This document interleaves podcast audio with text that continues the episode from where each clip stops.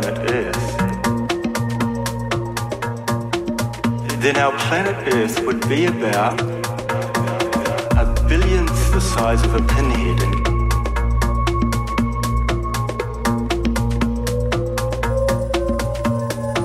Um, by the way, a pinhead is about a millionth the size of a grain of sand.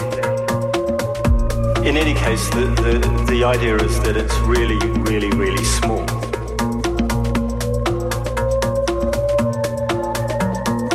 I think that gives us some idea of the size of our universe.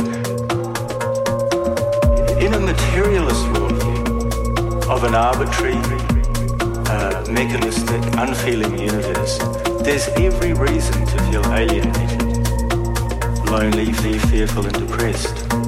And if we don't feel it ourselves, we all too often see it in others and in the malaise of our society. Materialism doesn't engender optimism in people or society. On the other hand, in a blissfully conscious universe, there's every reason to feel connected to people and to the world. To feel loved, hopeful, and happy, and at peace with oneself and others which we've been expected to believe appeared out of nothing.